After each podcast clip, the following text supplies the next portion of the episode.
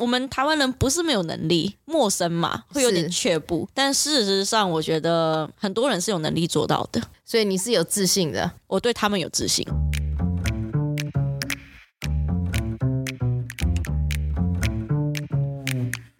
Hello，欢迎来到山水户外，什么都可以聊的户外平台。这里是户外人说说。这次阿鱼他要回来台湾的时候，就有一个新的计划，听起来就非常的兴奋。没有，我要更正，我在出发前，啊、我在出发前就计划了啊？是吗？对，我连时间哦，哦，对啦，对啦，对对对对，那时候有、啊、我连说明会时间什么全部都已经定好，在出发前。好，那你要公布这个计划了吗？这计划就是一个八千米推坑计划，没错。阿鱼他说他要带大家去远征，踏上八千米这个领域。这个计划我想了超久的，就是从我有这个想法，就我第一次爬洛子峰的时候，第一次爬八千米的时候，我就觉得我想要做这件事情，我想要组一个台湾团，然后可能就是稳定的，就是稳定开团，我就是带大家去爬八千这样子，我要做台湾第一个这样子做的工作室。但是这个计划其实也随着，因为我爬的越来越多，经验越来越多，我有更多的想法。嗯，那。当然是因为今天是我我带的队伍出去，我当然不希望今天我的队伍被别人诟病。例如像那个《圣母峰之死》上面那个作者在那边写台湾队伍多差劲啊，连 连冰爪都不会穿什么的。我就觉得我带出去的队伍，好了，不要说我啦，其实我们每一个人都是台湾人。即使我们今天不是台湾队伍出去。我们其实默默的也是代表了台湾，别人就会想说你那个台湾人怎么样，那个台湾队怎么样，所以我会觉得我带出去队伍最起码要会穿冰爪，标准也太低了吧？当 当然不止啊，当然不止。你不要这样子，你在说明会不是这样子好不好？你在说明会说哦要什么体能啊，要训练啊之类的。有啊有啊，因为当然会希望说，哎，大家难得去一趟，哎，这个金钱跟时间都是非常不容易的，当然会希望所有人能够把这个成功几率拉到最高。再来就是安全是你要尽可能的去掌握它，所以我就是最后在所有的考量之下，我决定就是，如果你今天只做一个召集人，然后大家一起去爬，你很难去控制大家的情况。在台湾很多队伍就已经有这样的状况了嘛，可是台湾的山你要处理都还算好处理，对对不对？一旦去了这种山。第一个是人家如果没登顶，这也很可惜，花了这样子的时间，花了这样钱，可能有这个可能是人家一辈子的梦想，可是却没有做到。那有的是说，万一真的安全性上出事了什么的，对，这也是不是我们乐见的。所以后来我就想说，算了，我就干脆就来训练大家，就最起码在出发之前，我会知道所有人的情况。嗯哼哼，所以就干脆办了一系列的远征课程这样子。那所以你为什么会选择圣母峰跟马拉斯鲁这两个八千米？圣母峰的话，因为它有名啊，因为大家都想爬嘛，哦、对不对？就跟玉山一样。对，然后再来就是，其实圣母峰它不只是有名，它真的是，如果你是吸氧攀登的话，圣母峰真的算真的是我觉得大概前五名好爬的八千米。它其实路线上很简单。再加上因为商业化成熟，救援体系也成熟，所以我觉得，嗯，是一个就是我们可以办的地方。那至于马纳斯鲁的话，是因为我觉得有些人真的不是所有人都付得起圣母峰的钱，圣母峰真的很贵。如果你今天只是想要圆一个梦，你想要去八千米看看，你想要去看一下这样子是一个什么样的世界，那马纳斯鲁刚好是最便宜的八千米。嗯，吸吸看八千米的空气。对对对，吸吸看八千米的空气。再加上说，呃，马纳斯鲁也是像我说的，它不算难，嗯，没有什么技术攀登需要的地方啦。对对对。可是我蛮好奇的是，像登八千的人来讲。你们的难跟一般的人的难跟不难，这个定义上非常的有落差吧？就像我们的丁丁教练，他能够安东军一天就结束了，我们平常至少要五六天啊。那你们的难跟不难的定义是在哪里？说实在，如果没有真的到这个区域哦，我们真的很难以去形容他的感觉，因为你。八千米的难，有时候还包含了气候，加上了海拔的问题。不然你单纯只是指走路路线的难度，我老实说，比台湾的山简单多了。真的假的？嗯、呃，我说的是指比较有到纵走程度的这种山。对，你如果说玉山、雪山这个的话，对啊，可能稍微会比这种山的路线稍微难一点点了。因为我们去的地方其实是架设好固定绳索的，我有点不知道该怎么样子去。描述或形容它的程度，因为毕竟台湾比较就是没有这个类型这样子类型的山，而且就算台湾有这样子类型的，就是我们可能去做这样子类型的规划，但是也其实没有人爬过这样子的方式，譬如说用路绳爬，虽然说稍微有点陡峭岩壁，可是你是用利用绳子，你是利用苎麻去爬的，所以我真的不知道该怎么样子去形容它的难度给各位。那所以你觉得一般人去八千米高峰，他们的风险是在哪边？最主要的风险就是海拔，就是高山症这个问题，所以高度适应一定要做好。那基本上，你如果高度适应做得好，你头脑清醒清楚，因为很多人发生意外是因为意识不清楚嘛，所以他做了一些错误的动作或什么的。那如果你是意识清楚的，其实就可以很大幅度的降低你这方面的问题。那在其他你的器材操作上，因为你意识清楚，你只要操作不要错误，基本上就不太会有其他的意外。如果以单纯体能上来讲的话，在台湾你只要是平常有在爬山，就是你可能最起码一两个月会爬一次山。所谓的爬山不是那种什么，呃，象山、阳明山走走，这、嗯、大概最起码，呃，阳明山如果你走大那个十连峰大众走可以啦，就是那个最起码你要有大概一整天的行程，可能至少超过八个小时或什么以上的这种行程，你是有这样子登山习惯的人，基本上我觉得体能上是这个就已经是一个基础了。再稍微再把它加强一点，看看你有哪些地方不足，补足一下，你就蛮有能力可以去做这个攀登。马拉斯五它应该相对的像圣母峰就没有这么的商业，没有那么观光，对不对？在于马拉斯五的马拉斯五的。健行的话，哦，因为我那时候有推马纳斯鲁的践行，大本营的践行，嗯、因为像是圣母峰 EBC 的践行哇，这个全世界大家朝圣啊，所以的确是非常的呃规划，已经已经算是非常的完整了啦，然后也非常多人，很热闹，也是一种风格。但是如果你想走走看，像那种比较偏远地区，然后它是属于 Tipton，就是藏族啊，然后库尔喀人啊这种他们比较传统的村庄，你想要体验这样子的感觉的话。我觉得马纳斯鲁就是一个还不错的选择，因为它不至于到太真的人烟稀少，它还是有人在攀登的。对，只是没有像圣母峰这么这么的热门。那像这两座山，他们分别适合的登山的季节是在什么时候？一般来说，我们会在秋天的时候爬马纳斯鲁，然后在春天的时候爬圣母峰。所以，像我们的课程安排的话，就会变成说，因为我们马纳斯鲁的规划是连攀登三个月。等于前面两个月的课程，一个月的远征这样子。那圣母峰的话，我们是有十个月，十个月的话变成八个月的训练，两个月的远征。两个山的训练课程其实是同样的时间开始，都是七月开始。所以马拉斯鲁就变成我七月、八月训练，九月出发去攀登。那圣母峰的话，就是从七月开始训练，一直到隔年的三月底出发，然后去攀登这样子。因为圣母峰课程规划里面，我们除了这些基本的体训啊，然后这些装备使用的训练啊，还我们还有雪训，国内的雪训，然后再加上我们会去国外再爬一座六千米的山峰，之后再带大家去爬就是圣母峰。那马纳斯鲁的话，相对有一座八千米的这个行程，是让大家费用不要拉得太高，你是可行的，大家看到会觉得这个是我这辈子可以达成的事情。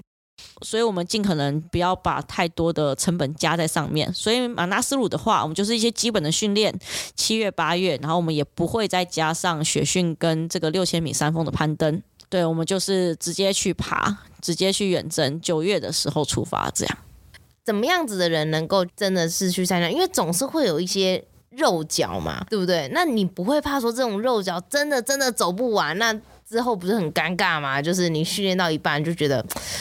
嗯，没办法去了，那刚好卡在中间，要去不去，去了又有风险，那又要退费什么，你不会觉得很？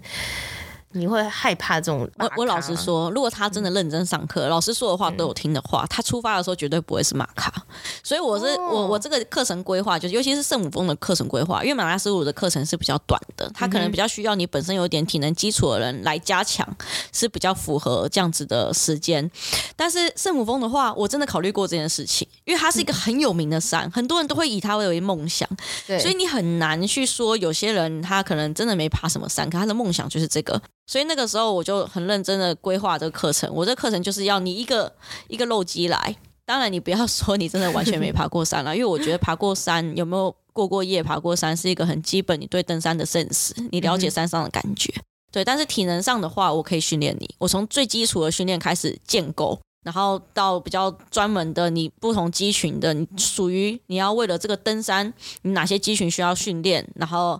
哪些技术需要训练，全部我们都可以把你训练到最后出发的时候，你不再只是一个马卡，你不再只是一个弱鸡这样子。嗯、但是前提是你要真的听教练的话，好吗？要乖乖听教练的话，乖乖听教练的话，因为你没有听话，我们真的没有办法。嗯、那所以像你在攀登这几座高峰的时候，有没有真的你觉得天哪，这超烂的人呢？他怎么还可以走到这里的这样子？其其实有有些人我真的很佩服他，就是他那个耐心。真的很慢，就是走路真的超慢，超慢，超慢，超慢，超慢。可是他就是给你一直磨，一直磨，一直磨。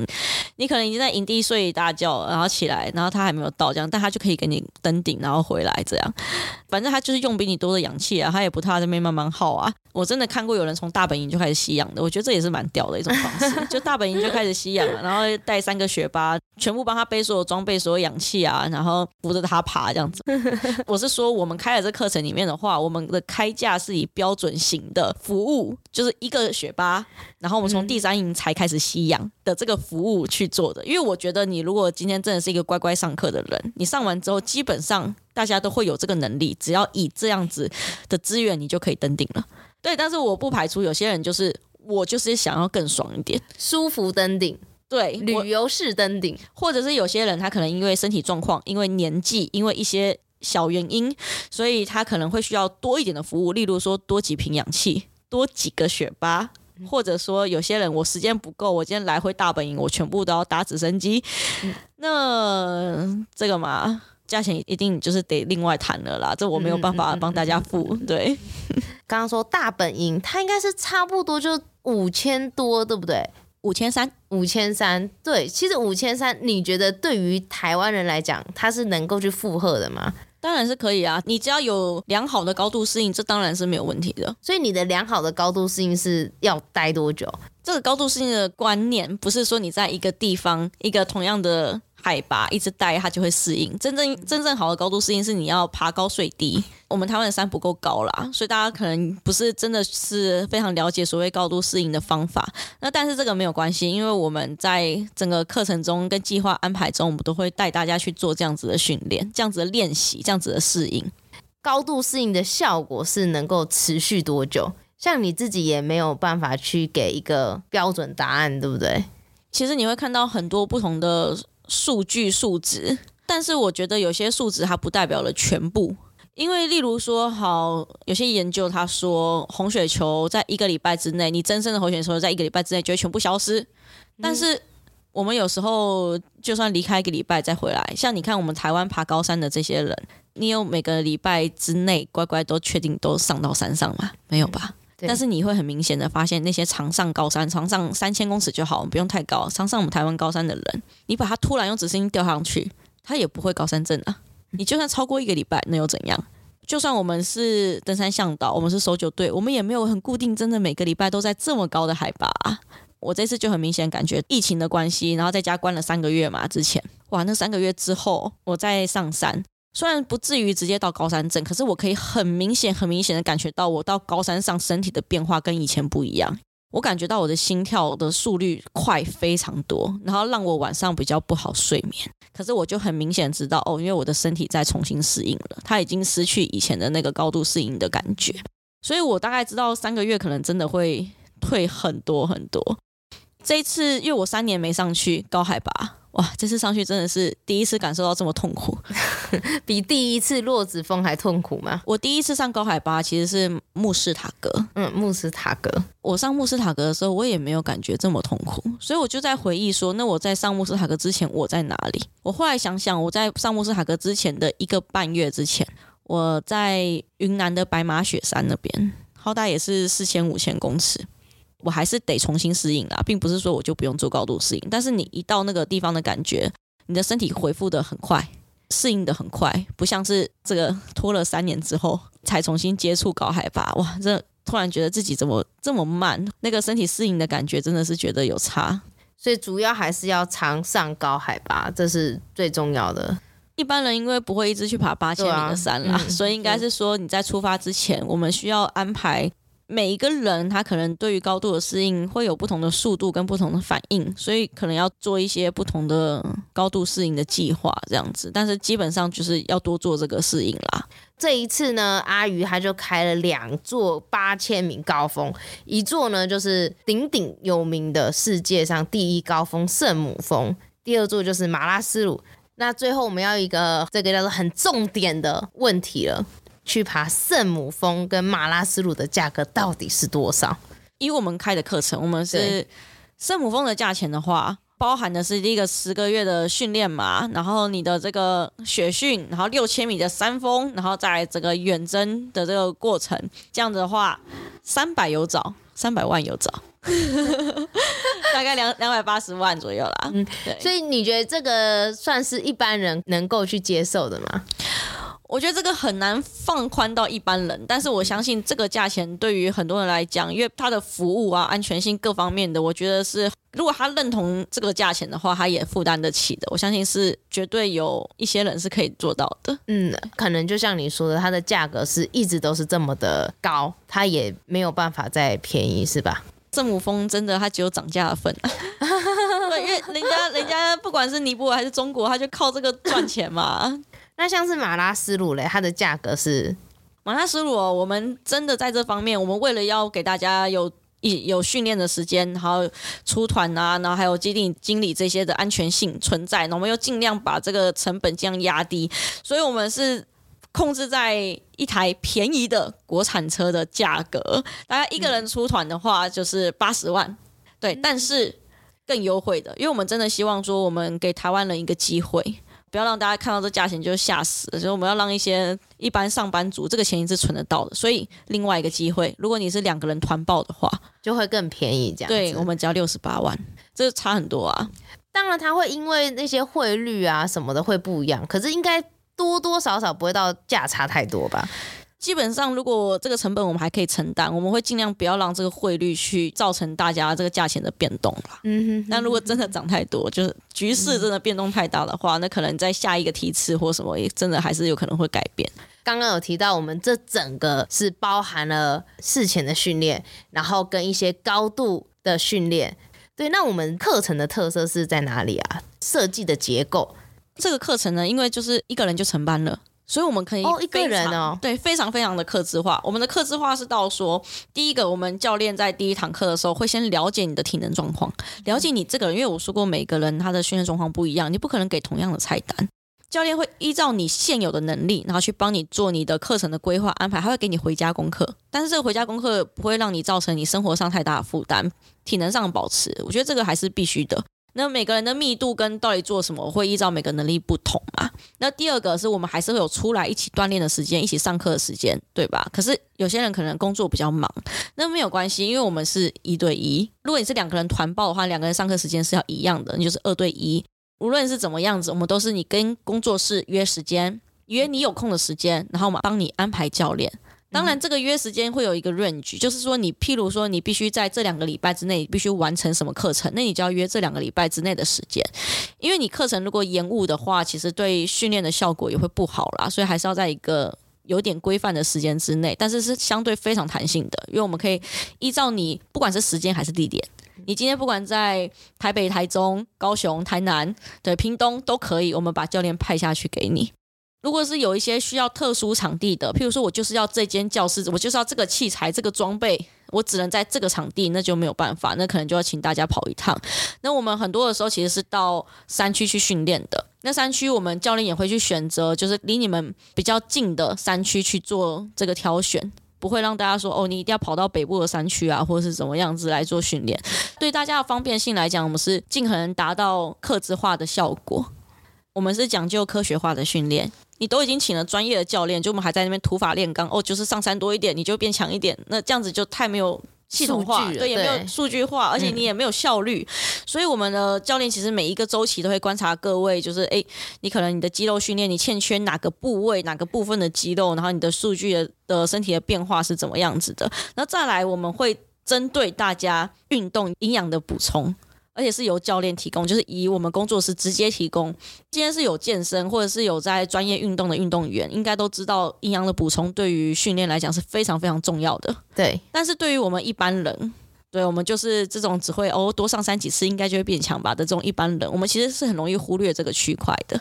那但是因为我们如果堆了一堆营养品到你面前，然后你要吃，可是大部分人是不会去记得吃的，所以我们就是很直接、很干脆，反正每次教练训练你完，你现在吃这个你就吃这个。因为我们这不是药品啦，就是营养品而已，保健食品。对，所以这个我们就会直接搭配，当然不用额外付费，这是我们自己我们主动提供的。那再来就是因为每个人即使都经过同样的训练之后，你可能还是会有不一样的体能的展现跟状况。然后有些人可能是体质的关系，或许有些人就是对高海拔就是比较不适应，那没关系，我们会针对每个人去做每个人需要的远征的计划跟高度适应的计划。前面一直有提到啊，基地营经理哦，基地营经理到底干嘛的？我今天不可能说我教练在这边训练你，训练完然后我把计划写好给你，好你就带出去，你自己出国吧，自己爬这样子。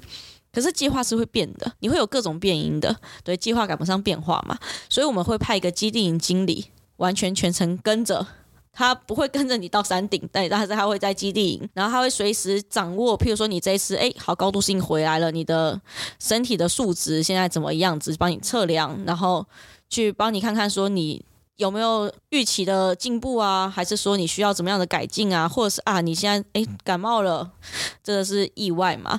好，天气不好了，然后有一些状况，那我要怎么样调整你的这个高度适应的状况啊？你这个一些攀登的计划这样子，所以基地营经理会直接跟着大家到现场，在攀登的过程中，应该都有雪巴一对一的跟着吧？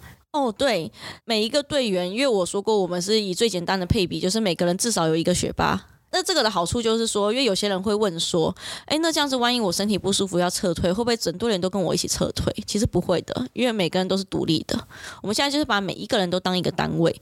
今天就算你是两个人一起团体报名的。到了真正攀登远征的时候，你也是分开的，一人都是配一个学霸。你只是在上课的过程中是两个人一起上，所以你不用担心说哦，你今天会连累到其他人，或者会被其他人所影响到。每你每一个人就是照着自己的步伐，你去感受你自己的身体，你自己的变化，你自己能够应付到什么样的程度。你不能去违背你自己，已经真的不行了，真的很不舒服。可是怎样怎样，可是那个谁怎样，所以我不敢下去。这样，你要真的完全符合你自己。你才会达到最安全，那也最有登顶的机会。攀登的过程中是需要背自己的东西吗？其实，因为你有一个学霸，那其实你可以把一些，譬如说，哦，睡袋很大很重，你就给他一个睡袋啊，给他一个全身羽绒，其实这都是没有问题的。但是事实上，你根本不需要背很多东西啊。怎么说？因为你的东西，你的个人装备就已经只有这些了嘛。就像我说的，你就睡袋啊，全身羽绒啊，你技术装备根本就穿在身上了啊，你还要背吗？不用嘛。食物其实你就只要带行动粮，因为食物学霸也会准备，除非你真的很不喜欢，那你可以带一些食物，你的保温瓶啊，你的水壶啊。对，所以其实没有什么太多的东西要带，然后在这么少东西里面，你还可以分趟带上去，因为你必须高度适应。嗯，你会走上去不止一次，你可以我这次先带颗睡袋上去，然后下次再带颗全身羽绒上去。啊，你到底一次你是要背多少？一个睡袋多少公斤？一个睡袋不到两公斤吧？应该是还好啦。你分那么多趟上去，其实自己背也不是什么问题。所以像是这样子的来来回回，大概会是几次啊？这个高度的拉练的话，我现在没有办法跟你讲，因为就像我说的，每个人的情况不一样。我不希望大家先有个预设，说哦，你超过了，就是好像标准的数值啊，怎么样之类的。因为有些人可能一次两次，哎，好，OK，他身体就觉得蛮能够适应的。可是有些人他可能刚好很勉强。那如果时间足够的情况之下，为什么不能让他第三次的适应，第四次的适应，或是到达更高的海拔？所以我觉得这个要看人。刚刚也听到你说要一些什么全身羽绒啊，或者是睡袋装备，应该会有一些是跟我们一般登山是不一样的东西吧？哦，因为爬八线的装备这个部分真的是属于大家需要自己准备的部分，但是也不用担心，因为有些装备，例如像全身羽绒啊、羽绒手套啊这些东西，可能还有双重靴啊，这可能都不是。一般台湾很容易买到的东西，但是没有问题，因为我们都可以帮大家联系。然后，比如说你想要找二手的，我们可以帮你想办法找；那你想要全新的，我们也可以帮你订。所以这个都不是问题。整个行程的费用呢，就是包含了，呃，所有的费用大概是包含了，就是我们在国内训练的所有课程教练的费用嘛。国内的这些训练的保险也都一并，然后当然场地费这些不用讲，当然就是都包含在内了。国内的如果是圣母峰的话，也包含了国内雪训的费用，嗯哼，包含国外的六千米山峰的攀登，然后再来就是整个远征整个部分。但是这边可能要特别提一下，呃，就是不包含的部分，像登顶小费。还有所有的小费，对，所有的小费都不包含，这个大家可能要自己准备。但是要注意的地方是说，这些小费因为在尼泊尔，他们并不是说小费是你要付不付都可以的，对他们来说，这是一个你应该付，有点像他们薪水的东西。你如果觉得服务不好，你可以少付一点；服务比较好，你开心你可以多付一点。但是他都还是必须去负担的，所以小费部分需要自己负担。那还有国外攀登的保险，我们会保旅游平安险，但是属于攀登这个方面的保险。因为它要牵涉太多的细节，各方面的东西，所以这可能就是让大家自己去选择自己想要保哪一方面保险。那我们可以收集大家的资料，作为说备用，就是万一需要使用的时候，知道怎么联络这样子。个人装备刚刚提到的这个不会包含，以及海外的机票。机票的话，因为每个人有不同的搭飞机的习惯，然后再来第二个就是我们不是旅行社，但是也不用担心，因为我知道有些人比较不擅长自己去订机票，那我们有合作的旅行社可以帮各位订。再来就是有些人会可能会说不常出国啊，可能有点担心，就是怕自己在机机场迷失，那他可以跟着教练一起去。只是通常跟人教练一起去的缺点是，第一个教练可能会早出发。第二个是我们教练都一定是买最便宜、最差劲的机票嘛，所以可能会对，可能会飞到世界各地一圈，然后再回来这样子。对，有可能就是你可能要夜宿夜宿在机场啊什么的。如果他愿意的话，他可以跟着教练一起走。除了圣母峰啊，还有马拉斯路，一般的像是 EBC 啊，我们也是有开团，对不对？有啊，EBC 真的是很建议，就大家一定要去的行程，阖家欢乐。对，这个就真的没有什么门槛的嘛。你只要是台湾平常有在爬山，就算你很久很久才爬一次山，其实也都很适合去践行。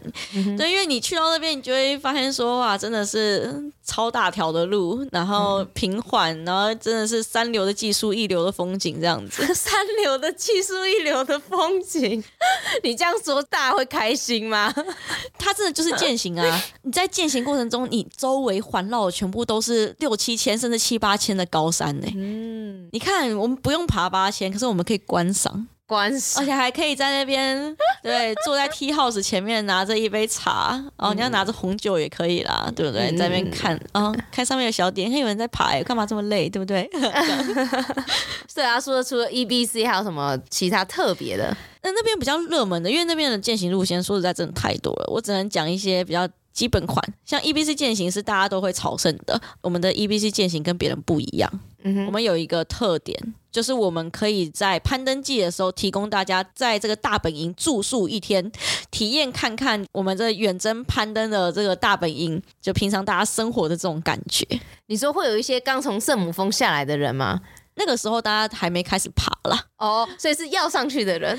对对对对，在攀登季节的时候，你就会看到，呃，我们就可以到他们的营地住一天，体验看看说，哦，原来圣母峰大本营是这样的，并不是每一个八千米山峰大本营都这么豪华啦。但圣母峰的大本营真的蛮值得体验的。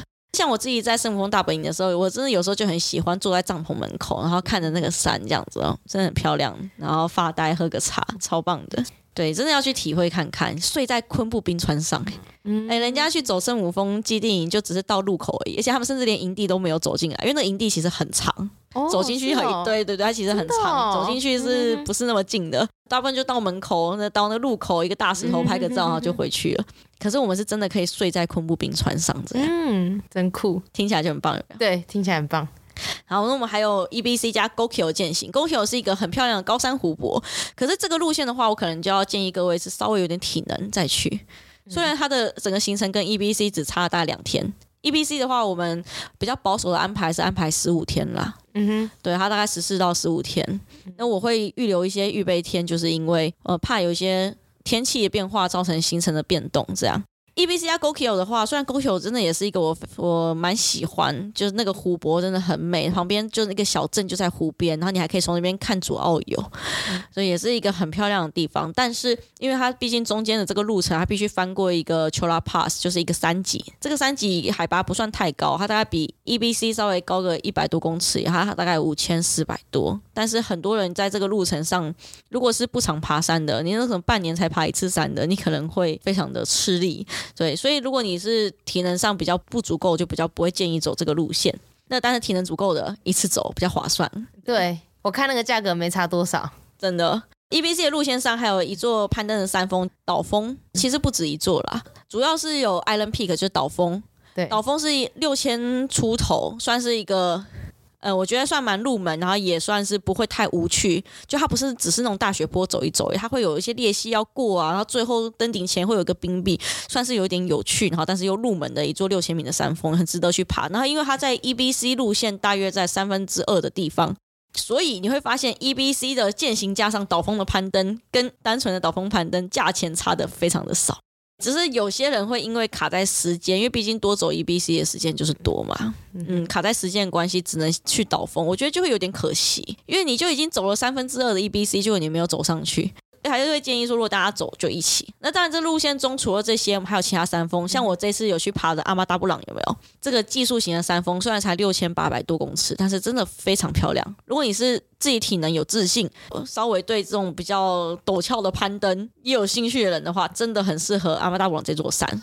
虽然我们现在还没开这个团，但是我未来一定会开，因为我很喜欢这座山，我觉得它真的超漂亮的。就所以这是私心，就是对对对对，因为它真的太漂亮了。我跟你讲，我真的在那边的时候觉得哦，好棒哦。然后后来要就他们叫我们提早上去，提早下来的时候，我心里想说，不能多待一下嘛，这样子。阿宇这个计划，他算是台湾第一人，第一个商业团，居然敢。开这个八千米的登山团，真的我想很久了。这三天的北中南的说明会，每一个人光是听了就是非常的兴奋，就觉得说不知道接下来台湾的这个登山的这个文化啊，或这个风气会变成怎样？会不会阿宇一夕之间让台湾的登山风潮又瞬间又暴涨？我觉得让大家走出去，这个已经是必然的吧。没错，我是真的很希望推更多的人入坑啦，因为我觉得我们台湾人不是没有能力，是大家都有点觉得好像国外的山就一定比较难，或者是说觉得哦，因为冰雪地的环境陌生嘛，会有点却步。但事实上，我觉得很多人是有能力做到的，所以你是有自信的，我对他们有自信。哇，你这句话好感人哦！你是说你是对大家有自信？对我，我其实真的觉得。我们台湾的山行所训练出来的登山者，其实并不会太差。我觉得是啊，就像是之前你一直在提的，就是你很想要推广这个冒险的精神。不管怎么样，就是台湾相对于海外的攀登，或者是对于生活上面的作风，都会少了一点的冒险存在。大家都会有点，就是比较容易固步自封吧，因为很容易告诉自己说，哦，这个我不行，这个我做不到。可是你却是没有建立在你曾经做过尝试，要有这个机会很重要。对，所以我才会那么努力的想办法说，哦，既包含了训练，可是又把成本压低，马纳思路，对不对？这种我刚是看那个价格，我觉得超划算的。对，绝对是一个 possible 的价钱，就是花一台国产车的价钱，然后圆一辈子的梦。没错。那最后呢，要来问不免俗巴拉问题。可以不要吗？啊、不行，你想问什么？好可怕！不行，要最后这要问啊！对，你到底又想问什么？就是对你来说，远征是什么？远征是什么？你说学术性上的吗？这个字的话，它是从 expedition，它是被使用在喜马拉雅的攀登历史。